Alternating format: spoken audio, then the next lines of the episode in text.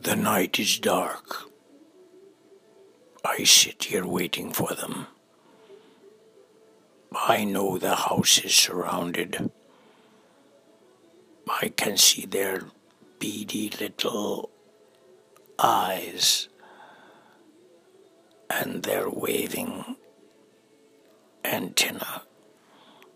No, they are not insects. No, they are not. Nor are they crustacea. No, they are not mollusks, you idiot.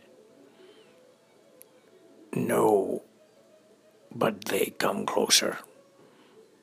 What can I do?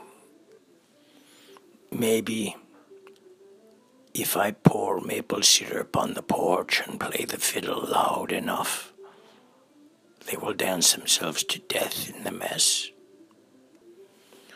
Who knows what evil lurks in the hearts of aliens?